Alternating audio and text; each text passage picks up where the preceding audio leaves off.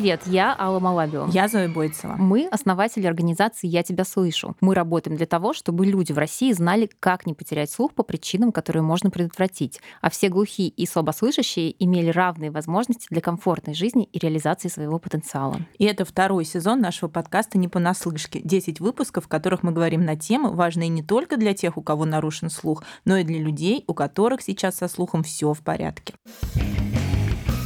Два сезона подкаста «Не понаслышке» мы посвятили проблемам со слухом, связанным с нарушениями в основном во внутреннем ухе, улитке, волосковых клетках, слуховом нерве. То есть мы говорили в основном о сенсоневральной тугоухости. Однако это не все нарушения состояния, которые ассоциированы с потерей слуха. И сегодня в заключительном эпизоде второго сезона мы обсудим такую редкую штуку, как микротия атрезия слухового прохода. Что же это значит? Что это за слова такие? Если просто микротия — это когда ребенок рождается без ушной брюшной раковины или с ее выраженной патологией. А атрезия — это еще и отсутствие слухового прохода, причем структуры внутреннего уха чаще всего остаются нетронутыми. Мы поговорили с Дарьей Петровой, девушкой, у которой родилась дочка с микротией атрезии, и попросили ее рассказать свою историю. Даш, привет! Ну, расскажи сразу, ты знала хоть что-нибудь про нарушение слуха или о том, что человек может родиться вообще без ушей?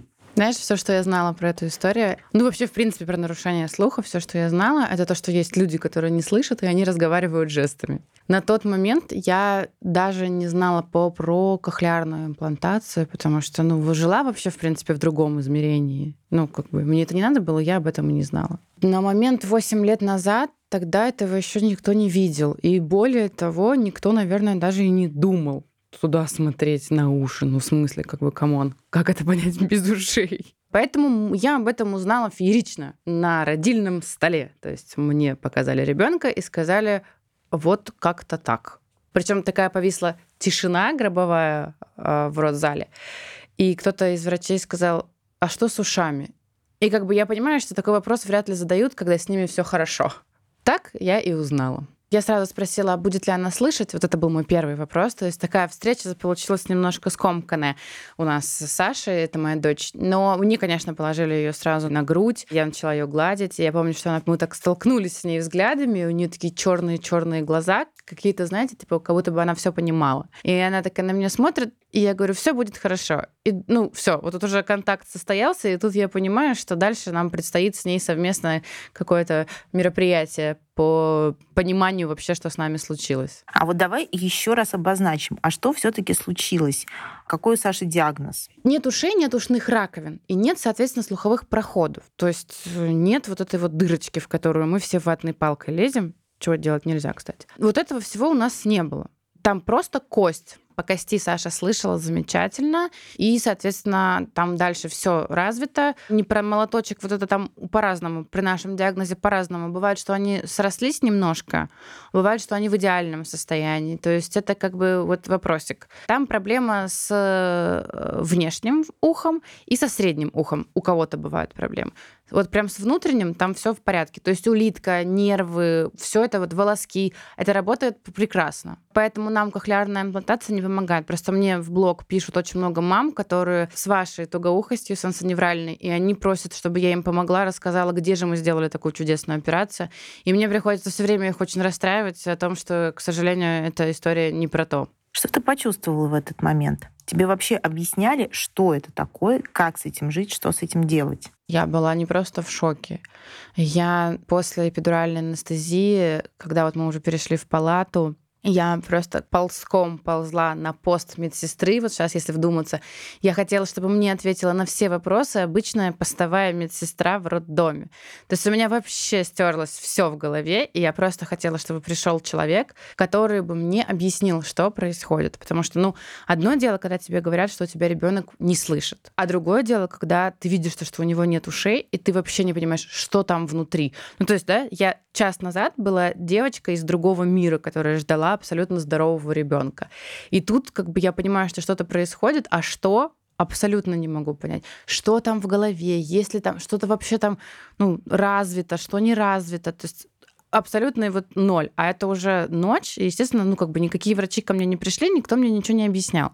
А поддержки как таковой не было, если честно. Приходили врачи, они смотрели, пришел генетик, он посмотрел, К нам ходили все, вот в палату ходили все, мне кажется, там даже уборщица пришла смотреть. Но никто не говорил как бы конкретно, то есть не прозвучало конкретного диагноза, да, вот то, что это микротиатрезия, такое случается, да, это редко, но ваша жизнь дальше будет вот такая, вот такая. То есть абсолютно никакого маршрута действия для меня не было. Я, ну вот просто в полном вакууме, и ты не понимаешь, что реально будет происходить дальше. И более того, каждый врач, который приходит, он с умным видом вот так вот смотрит молча и говорит, ну да, и уходит. И вот это вот нагоняет еще больше жуть, потому что ты такой думаешь, что ну да. я потом начала там трясти врачей, просить, сделайте мне УЗИ, сделайте мне там что-то, что-то мне можно как бы выяснить вообще по этому вопросу. Вообще эти пять дней в роддоме, когда ты просто находишься ты и твой телефон, и ты начинаешь искать судорожно в интернете что-то, вот это было самое сложное, потому что, опять-таки, не было вот этого понимания, что делать. Поэтому я очень хотела бы, чтобы по нашему диагнозу, в принципе, по нарушению слуха, в роддоме лежала какая-то заметка о том, что делать, если у тебя вот так. А сама ты пыталась как-то добыть информацию? Да, я нагуглила всякие неутешительные штуки про то, что это сложный диагноз. Восстановление ушных раковин — это крайне сложная история про то, что очень мало врачей за это берутся. Но я хочу сказать, что вот моя семья, они в это время бегали по врачам, Слава богу, это был Санкт-Петербург. Они были в Раухуса больнице. Они доехали до сурдологического центра. И вот там уже люди, которые более близки к этой истории, они уже рассказали о том, что примерно, что нас будет ждать. И в Раухуса нас уже ждали на КТ. Чуть-чуть, когда мы подрастем, нас уже ждали вот там вот на КТ, а в сурдоцентре мама моя ходила, рыдала, просто плакала, и ей навстречу вышла Мефедовская Елизавета Константиновна, которая очень мне потом помогла. И уже взяла прям, хотя она вообще была не обязана это делать, да, она взяла снимок нашего ребенка и начала нам подробно объяснять, что вообще в принципе произошло. То есть я до этого вообще не понимала, как это там все связано и как это такое может быть, что у человека там нет дырок а что тогда там внутри, если там нет дырок? И она мне прям взяла вот этот э, снимок и все объяснила. Что тебе могла предложить российская медицина? Что они предлагали сделать для Саши? Когда была в роддоме, я совершенно не понимала, как мы оденем ей слуховой аппарат, и в этом была самая большая боль, потому что ладно с ним как бы с аппаратом, люди же живут с аппаратами, но когда у тебя нет ушей, как можно одеть аппарат? Вот, вот в этом я вообще не могла разобраться. И когда мне объяснили, то, что существуют аппараты костной проводимости, они ну, как бы в зоне доступа, где-то там на Луне, мне стало более-менее спокойно. Ну, значит, вот медицина российская предложила мне вот это, и мне медицина российская предложила отрастить волосы. И мне еще сказали то, что где-то около там 13-14 лет можно сделать из ребра саму ушную раковину. Соответственно, про слуховые проходы и восстановление слуха речи особо не шло. Я разговаривала по телефону с профессором Маникиным, и он мне сказал, что ну, 20% это вообще, если это чудо, если случится, что она будет лучше чуть-чуть слышать. То есть именно восстановить слух, вот это вот вопрос. 8 месяцев мы оформили инвалидность и одели слуховой аппарат костной проводимости. В 10 месяцев Саша сказала первое слово, потому что у нас полностью кондуктивная тугоухость. Она от вашей тугоухости отличается тем, что ребенок, если ему дать громкость, он все схватывает сам. То есть здесь нет проблемы. И как мне недавно вот э, объяснил сурдопедагог, пока Саша была на моих руках маленькая, она слышала и без аппарата. Соответственно, у нее не было проблемы того, что она не слышала, не слышала мира, а потом как услышала. И мы продали тогда с мужем дачу. У нас была дача и купили аппарат чтобы не ждать. А потом уже муж занимался вот этой волокитой, как чтобы нам э, вернули. Но вернули все до копейки, как бы, поэтому, конечно, это ну, была большая помощь. А ушную раковину мне предложили сделать, ну как тоже предложили, мне так профессор это объяснил, что это издалека в метро будет казаться, что у нее нормальное ухо а вблизи это не будет выглядеть как нормальное ухо. Но я должна сделать пометку, что это было 7 лет назад. За это время многое изменилось я понимала, что как бы нет, так мне не нравится. Вообще, у меня первый год была задача э, сделать все, чтобы вот это, знаете, такая история, когда ты не принятие, у тебя задача все исправить. И вот на этом этапе она сыграла со мной классную штуку, что я искала, искала. То есть я сидела постоянно в интернете, я нашла один форум родителей с такими же диагнозами. Просто тогда не было так распространен Инстаграм, тогда не было такое количество блогов. И вот эта часть тугоухости, вот наша именно микротиатрезия, она была какая-то очень закрытая. я нашла форум, в который я долго не могла попасть. И когда меня туда добавили, я там познакомилась с одной мамой, а она уже как раз знала про э, то, где есть выход, да, и она уже прошла, по-моему, одну операцию, они уже прошли. И я схватилась за них просто. Она вот до сих пор смеется, потому что я ей позвонила и начала рыдать. То есть я первые пять минут просто рыдала от того, что я понимаю, что есть человек, который нашел выход из этой ситуации. Вот эта мама Александра Орловская, с которой очень помогает всем нашим микротишкам, она просто для нас ангел. Она привезла этих э, врачей врачи американские, они приезжали э, в Москву. То есть они приехали, и с ними можно было реально вживую посмотреть. Они подготовили большую презентацию, и каждую семью индивидуально они консультировали. Я когда ехала первый раз туда, я просто, не знаю, меня трясло всю дорогу, а мы ехали на машине на нашей Шкоде Октавии, вот, и меня прям трясло все, потому что я понимала, что я сейчас реально увижу руки, которые сделают ухо моему ребенку. У меня Саша было 8 месяцев, когда мы впервые туда поехали. И вот, значит, я прохожу в этот отель Мариот, и муж все не верит. А это стоило денег, там 100 долларов, по-моему, 100 долларов или 200 долларов вот эта встреча стоила. И муж просто заплатил, чтобы я успокоилась. Он просто сказал, что я вот поехал туда, чтобы ты успокоилась и поняла, что, ну, не помогут. И в этот момент, когда врачи начинают рассказывать и начинают показывать свою презентацию, когда ну, люди сейчас живут с такими ушами, и они уже взрослые, я поворачиваю голову и вижу, как моего мужа катится слеза. Потому что он реально понимает, что да, это стоит безумных денег, но счет мы получили не тогда, потому что нужно было провести результаты КТ ближе к трем годам. То есть вот эта операция, она делается только от трех лет, и 12 килограмм должен весить ребенок, потому что 8 часов операция — это серьезное вмешательство в организм маленького ребенка. Получается, вы решили ехать на операцию в Америку. Расскажи, пожалуйста, чем их подход тебя зацепил, почему ты выбрал именно этот путь для себя, для Саши? Там делают операции, во-первых, по восстановлению слухового прохода, а барабанную перепонку полностью выстилают ребенку барабанную перепонку из его собственной кожи и делают ушную раковину. И когда мне, значит, сказали следующую фразу, я, конечно, была в шоке, когда мне сказали, э, делают такую ушную раковину, что если она порежется, ребенок мой, вот где-нибудь заденет ухом, из нее пойдет кровь. Я думаю, как это вообще возможно, вот такое. Есть такой медпор, это медицинский материал, он пористый, и из него делают ухо, каркас уха, и вживляют под кожу немножко, ну вот так, как ухо должно расти. И туда со временем потом прорастает сосудистая сетка. Мне объяснили о том, что процент восстановления слуха в разы больше. Он не стопроцентный, конечно, но в разы больше, чем в России. Ну, то есть как бы от нулевой отметки он немного выше. И, конечно, тогда это казалось вообще нереальным. Честно, моя семья тогда считала, что это просто какой-то... Мне что-то кто-то рассказывает, вот просто чтобы меня поддержать, потому что мой муж не сильно в это поверил. Прости, не могу не спросить в духе Дудя, сколько это вам стоило? На четырнадцатый год у нас эта операция стоила на одно ухо, а у нас было с двух сторон, соответственно, 4 миллиона. А после того, как случился приключение у доллара, то э, две операции вышли нам в 11 миллионов. Я сейчас опишу, значит, там историю. Мы с мужем вдвоем, мне 23, ему 28. У нас есть однушка, которую подарили нам его родители, и Шкода Октавия. И мы понимаем, что у нас 11 миллионов долга просто сверху нам упало. Ну, потому что трудно жить, когда ты должен своему ребенку. А ты должен, потому что, ну, если есть выход, значит, ну, тебе надо туда. Я помню, я ехала на заднем сиденье с Сашей как раз рядом. Я узнала сумму, и я, значит, мужу говорю, говорю, это очень дорого. Он говорит, очень дорого это сколько? Мы тогда посчитали 8 миллионов, это тогда еще было 8 миллионов. Я говорю, это 8 миллионов. Он так на меня посмотрел и говорит, ну, если 8 миллионов, тогда, значит, ну, будем искать 8 миллионов. И все, хотя у нас тогда квартира стоила 4, наверное.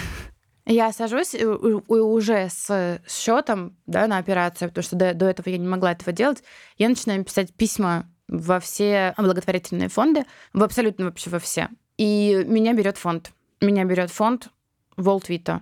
Огромное им спасибо за это. До сих пор вот у меня муж переводит туда деньги, и вся семья подписана на ежемесячный платеж, потому что, ну, это, конечно, было просто нереально что мы туда попали. Когда мне позвонили и сказали, мы вас берем, завтра у вас съемка, Я до сих пор вот сейчас буду плакать, потому что я помню, что я такая села, и я позвонила мужу и говорю, нас взял фонд. И положила трубку, потому что дальше я говорить ничего не смогла, потому что ты понимаешь, что тебе только что гарантированно дали одно ухо. Ну вот, вот так просто. Это исчисляется вот такими мыслями, что твоему ребенку только что дали одно ухо. Нам, значит, фонд собрал деньги, фонд самостоятельно перевел их в Америку. Большое спасибо девочкам из фонда, потому что ну, я их мучила вообще, я терроризировала их каждый день. Реально, я каждый день была на связи с ними, и каждый день спрашивала, ну что, ну как, ну как, все. И когда они мне сказали, все, у нас дата операции и мы списывались, и нам опять наша Александра Орловская, которая наш проводник, э, она помогла нам там, она общалась э, по поводу дат, потому что мы с мужем как-то вот не в состоянии были почему-то, мы настолько беспокоились. И вот в этом она нам очень тоже помогла. И нам выдают дату на 17 октября но другой хирург. То есть там до этого всегда был хирург доктор Райниш и доктор Робертсон, а нам предлагают молодого хирурга доктора Тахири. И говорят, вот к нему есть запись в ближайшие там три месяца у нас оставалось до вылета на операцию. Мы, естественно, хватаемся за эту возможность. И в три года и две недели Саша получила первое ухо. Восемь часов ребенок находится под наркозом. Восемь часов он лежит вообще отдельно где-то от тебя. Ты гуляешь там вокруг клиники. Было очень страшно, но было очень большое доверие врачам. Ну, они врачи хорошие и люди хорошие, то есть они просто родители сами, поэтому они понимают. И они меня так обняли перед операцией, сказали, что я сделаю все, что могу. Вот так мне сказал хирург, он сказал, я сделаю все, что могу для твоего ребенка. И мы ушли. Конечно, было очень страшно, ну, как бы тут было настолько страшно, что мы даже не смогли поспать. Хотя э, те, кто уже летал на операцию, они все сказали, что надо спать, потому что после операции тебе ну, не спать не приходится, потому что в Америке тебе ребенка отдают сразу. То есть вот она там через час после операции тебе отдают ее, и ты везешь ее домой. Она еще даже толком в себя не пришла. То есть мы ее на руках выносили. Она, ну, естественно, как бы она такая еще вся под наркозом, с перемотанной головой. И на ухе у нас молд. Это такая штука, которая закрывает ухо полностью. Она пришита к голове, и голова вся замотана. И спать на этом ухе нельзя 4 месяца. То есть 4 месяца вы должны за ребенком следить, чтобы она не... А ей 3 года чтобы она не перевернулась. Потому что ухо делают немножко оттопыренным. Ну, чтобы оно вот красиво смотрелось как обычное ухо. Если на нем лежать, то ты просто возьмешь его обратно. Ну и плюс, конечно, там проход, там внутри прохода молд такой внутренний, чтобы не срослось обратно быстро. В чем вот раньше была проблема в России, то что срастались обратно проходы очень быстро. Поэтому мы не спали. Ну, реабилитация после первой операции была очень тяжелая для нас с мужем. Саша-то она просто как пулемет. Она проснулась, что-то там поговорила, что немножко побаливает, и все. И дальше она уже начала носиться, а нельзя бегать, нельзя прыгать, нельзя кататься с горок, нельзя пить с э, трубочки. И, в принципе, нельзя делать резких движений, потому что сформирована новая барабанная перепонка. Первый месяц летать нельзя, потому что барабанная перепонка она не способна вот первые месяцы такие нагрузки испытывать. Ты месяц живешь в США, а потом через месяц, ровно через месяц тебя, если все в порядке и все хорошо, с ухом заживление процесс идет, то тебя отпускают, и ты летишь уже с новым ухом, ты уже его видишь, потому что в процессе этого снимать вот этот молд, ты потом одеваешь его только на ночь. Мы с мужем сажали его в то кресло, привязывали ее там и катались Мы намотались столько просто. А благо Лос-Анджелес, операция проводится в Сан-Франциско, но наблюдения идут и в Сан-Франциско, и в Лос-Анджелесе. То есть ты должен арендовать машину и между городами вот так вот передвигаться. И, соответственно, вот э, мы в Лос-Анджелесе, там много очень пробок, и вот мы вот поехали куда-то и едем. То есть там дорога до океана да, растягивалась на три часа. Ну вот такой у нас был лайфхак, чтобы как-то отдохнуть самим. Так, а когда вы сделали второе ухо, вот как это было по накалу эмоций, по переживаниям? Так же, как в первый раз или все таки полегче?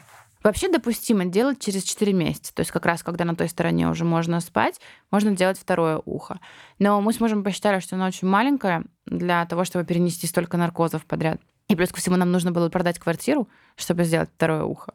И мы сделали операцию через год и два месяца. У нас первая была в октябре 2017 года, а вторая была в январе 2019 года. Ну, начнем с того, что нам по поводу второго уха говорили, что под вопросом откроют, не откроют проход, потому что у нас было мало шансов на то, что восстановится слух. Но мы хотели идти до конца, поэтому мы второе ухо решили тоже открывать. И когда мы приехали уже в Америку первый раз, мы должны были сделать повторное КТ там и понять, будут ли нам открывать второе. Ну, вот, вот это было секретиком второго уха.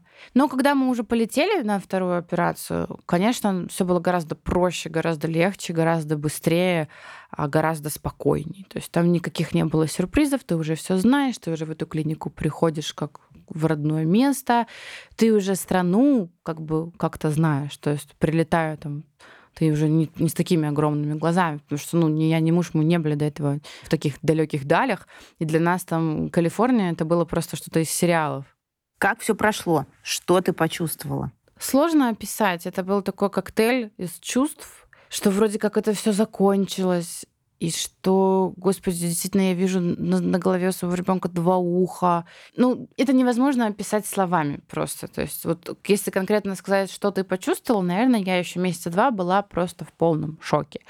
А еще, наверное, год мы с мужем как-то приходили в себя.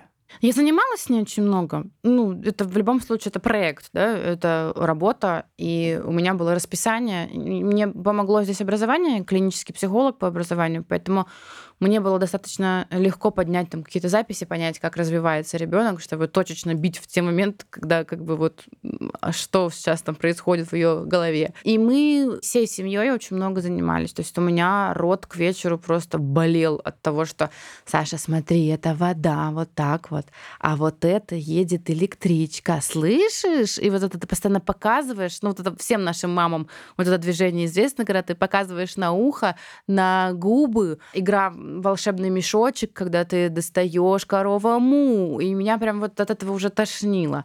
У меня было стопки книг, все вот эти наши известные, как помочь ребенку с тугоухостью, вот это вот, как он слышит. То есть я все села, изучила и понимала, что как бы мне нужно э, очень много заниматься. В то время просто не было понимание, как с нашими детьми работать. Потому что ну, программа реабилитации детей с кохлеар, ну, с, с невральной тугоухостью, она не, нам не совсем подходит. А для нас нет еще какой-то разработанной. И вот сейчас только, когда мамы наши стали про себя говорить, когда по телевизору поехали наши огромные, просто нереальные сборы, вот наконец-таки про наш диагноз стали говорить. А расскажи про реабилитацию после операции и про вашу жизнь вот сейчас. Как Саша слышит, где она учится, куда она ходит, на какие кружки. В общем, что у вас сейчас происходит? Программа «Максимум» — это чтобы ребенок жил без слухового аппарата, чего, к сожалению, вот у нас не получилось. Это сильно зависит от строения внутренних э, органов именно среднего уха от пресловутых вот этих косточек. То есть ты можешь открыть дорогу звуку. И более того, доктор Робертсон копался у нас внутри. У нас у Саши там стоит титановая такая маленькая штучка, которая э, делает свое дело вместо какой-то кости. Я не вдавалась там уже в такие подробности. Но, к сожалению, восстановить слух до хорошего, до идеального у нас не получилось. Именно в нашем случае. Потому что очень много случаев, когда получилось, когда дети уезжали с аппаратом, а вернулись без аппарата и больше его не одевали. Вот. Более того, мы когда сделали первое ухо, мы тоже ходили год без аппарата, но у нас была сразу вторая степень, просто мы верили в какое-то чудо, что сейчас она поднимется, она сейчас поднимется. Ну и как бы Саша была меньше, еще было три года, ей как-то вот хватало этой второй степени почему-то. Мы приехали после второй операции обратно домой. Вроде все хорошо, хорошо, хорошо, все, все зажило, все. Но вот это мы сделали операцию в январе, в феврале мы прилетели. В мае я стала понимать, что она открывает рот. Когда вот что-то слушает, она прям открывает сильно рот, потому что ей кажется, что она так лучше слышит. Я стала понимать, что ей не хватает. Признать это я не могла еще месяц. То есть я таскала ее по сурдологам, по сурдопедагогам. И когда мне уже вот показывали, что нет, вторая, третья степень здесь все-таки есть, то есть на то ухо осталась вторая, а на другое ухо третья, я не могла в это поверить, конечно, потому что я говорила, нет, мы научим ее, вы не понимаете. Вот я тогда говорила, что вы со своей сенсоневральной тугоухостью все меряете, у нас все по-другому. Но это такой психологический момент. Но потом, когда мы пошли в поликлинику, и ее, ей невролог что-то у нее спрашивает, а она не, ну, просто на него вот так вот смотрит и не слышит его. И я тогда понимаю, что просто все, ну все. И мы приехали домой, я достала старый слуховой аппарат, одела ей на голову, и в этот момент мне ребенок сказал, мама, я так хорошо слышу. И я, конечно, поняла, что, ну, как бы, зачем? С ней сейчас можно. Все равно э, операция дала свои плоды, пусть не такие глобальные, как хотелось бы, но все равно с ней сейчас, находясь в одной комнате, она без аппарата, можно разговаривать. Например, она чудесно слышит в бассейне, в аквапарках. То есть вообще нет таких проблем. Вот на удивление, мы ходим с ней в аквапарк, она там, естественно, без аппарата, но она не в тишине, она с тобой разговаривает. И я, когда общаюсь со взрослыми людьми с микротией, с атрезией, они тоже говорят, что как бы вот там хороший почему-то звук. Саша сейчас учится, мотает нам нервы. Мы пошли в первый класс в этом году. Саша учится в массовой школе в первом Б-классе, пишет прописи с горем пополам, просто по причине того, что у нее не сильно а, хватает времени на эти прописи, потому что ее интересуют вообще другие вещи в этой жизни. Мы сейчас живем как абсолютно э, нормальная обычная семья, только у нас есть слуховой аппарат. А она спрашивает тебя про операцию, про свои уши, почему они ну, не совсем такие, как у нас. Если да, то что ты ей отвечаешь? Мы много работаем на, эту тему. На эту тему как раз-таки я веду целый блог. Я стала ей изначально готовить. Я а, на ее вопросы, когда она говорит, почему у меня так, почему у меня аппарат, почему у меня там такие уши, я с ней честно разговариваю, говорю, то, что у тебя так, но это не делает тебя хуже или лучше, это делает тебя тобой. Во-первых, у нее уши, они сами по себе жесткие, то есть они не такие мягкие. Ну, как бы внешне они не отличаются, на ощупь отличаются. Мочка своя, то есть мочка мягкая, ты туда можешь одевать там сережки, все что угодно. А сам каркас вот уха, сама раковина, она жесткая. И то есть она на ней лежит, когда она чувствует, что ну, жестковато немножко. Ну, это как-то, если она как-то не, если на какую-то жесткую поверхность. То есть она на колени ко мне ложится, и ей она чувствует ухо, а на подушке нет. И она помнит урывками операции, а подарки после операции она хорошо помнит, естественно. Мы ей подарили такой огромный чемодан LOL. На тот момент в России LOL стоило каких-то нереальных денег, и все там как раз заказывали из, со Штатов. Мы ей купили огромный чемодан LOL этих, и она, конечно, она проснулась после операции, она в 5 утра потом проснулась, и первая ее фраза после операции была «давай открывать LOL». Ее цепляли, в школе не цепляли дети, а ее цепляли там где-то на каких-то кружках. Там. У нее часто спрашивают, что это у тебя на голове. И на самом деле от этого вопроса, от твоей реакции на этот вопрос очень много зависит. Саша говорит, это мой слуховой аппарат, я так слышу. И, как правило, у детей не возникает дальнейших вопросов, потому что дети немножко не так это все воспринимают, как взрослые. Они такие, а, ну, аппарат, и ладно, пошли дальше играть. Вот. Сестричка ее двоюродная, она там уже прикалывается, Саша снимает аппарат, она и начинает там орать, Саша! Вот. Но Саша при этом сама спокойно к этому относится. Мы были на море, и она сняла аппарат, чтобы зайти в море. И она своей подружке просто повернулась и четко сказала, я сняла слуховой аппарат, пожалуйста, говори погромче. И я тогда просто так посмотрела, думаю, господи, какой у меня взрослый, осознанный ребенок, и как она это четко и жестко говорит, что у людей не возникает ну, каких-то моментов ее задеть, то есть зацепить. То есть она прям настолько живет в принятии этой ситуации. Но, конечно, я понимаю, что будет подростковый возраст, и, конечно, как бы будут другие сложности и вопросы. Но здесь э, много идет от нас с мужем, потому что мы работаем прям над тем, чтобы э, вся семья это принимала, чтобы мы к этому спокойно относились, чтобы у нас была там какая-то своя жизнь, чтобы не было, что мир крутится вокруг Саши и ее тугоухости. Даже там в школе, когда она говорит о том, то, что вот преподавательница там мне что-то сказала, мы всегда ставим ее вровень с обычными другими детьми и говорим, ну, другие же как-то 30 человек справляются. Даш, давай закончим вот совсем лаконично и красиво. Попробуй в одном буквально предложении ответить на вопрос. Быть мамой ребенка с микротией, атрезией — это... Это сначала очень страшно, а потом очень обычно. Ничего ужасного не будет. И, как я всегда говорю у себя в блоге, это всего лишь уши.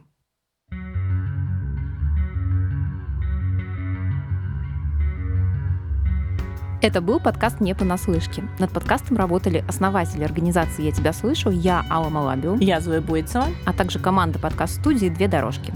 Проект реализован при поддержке Фонда президентских грантов.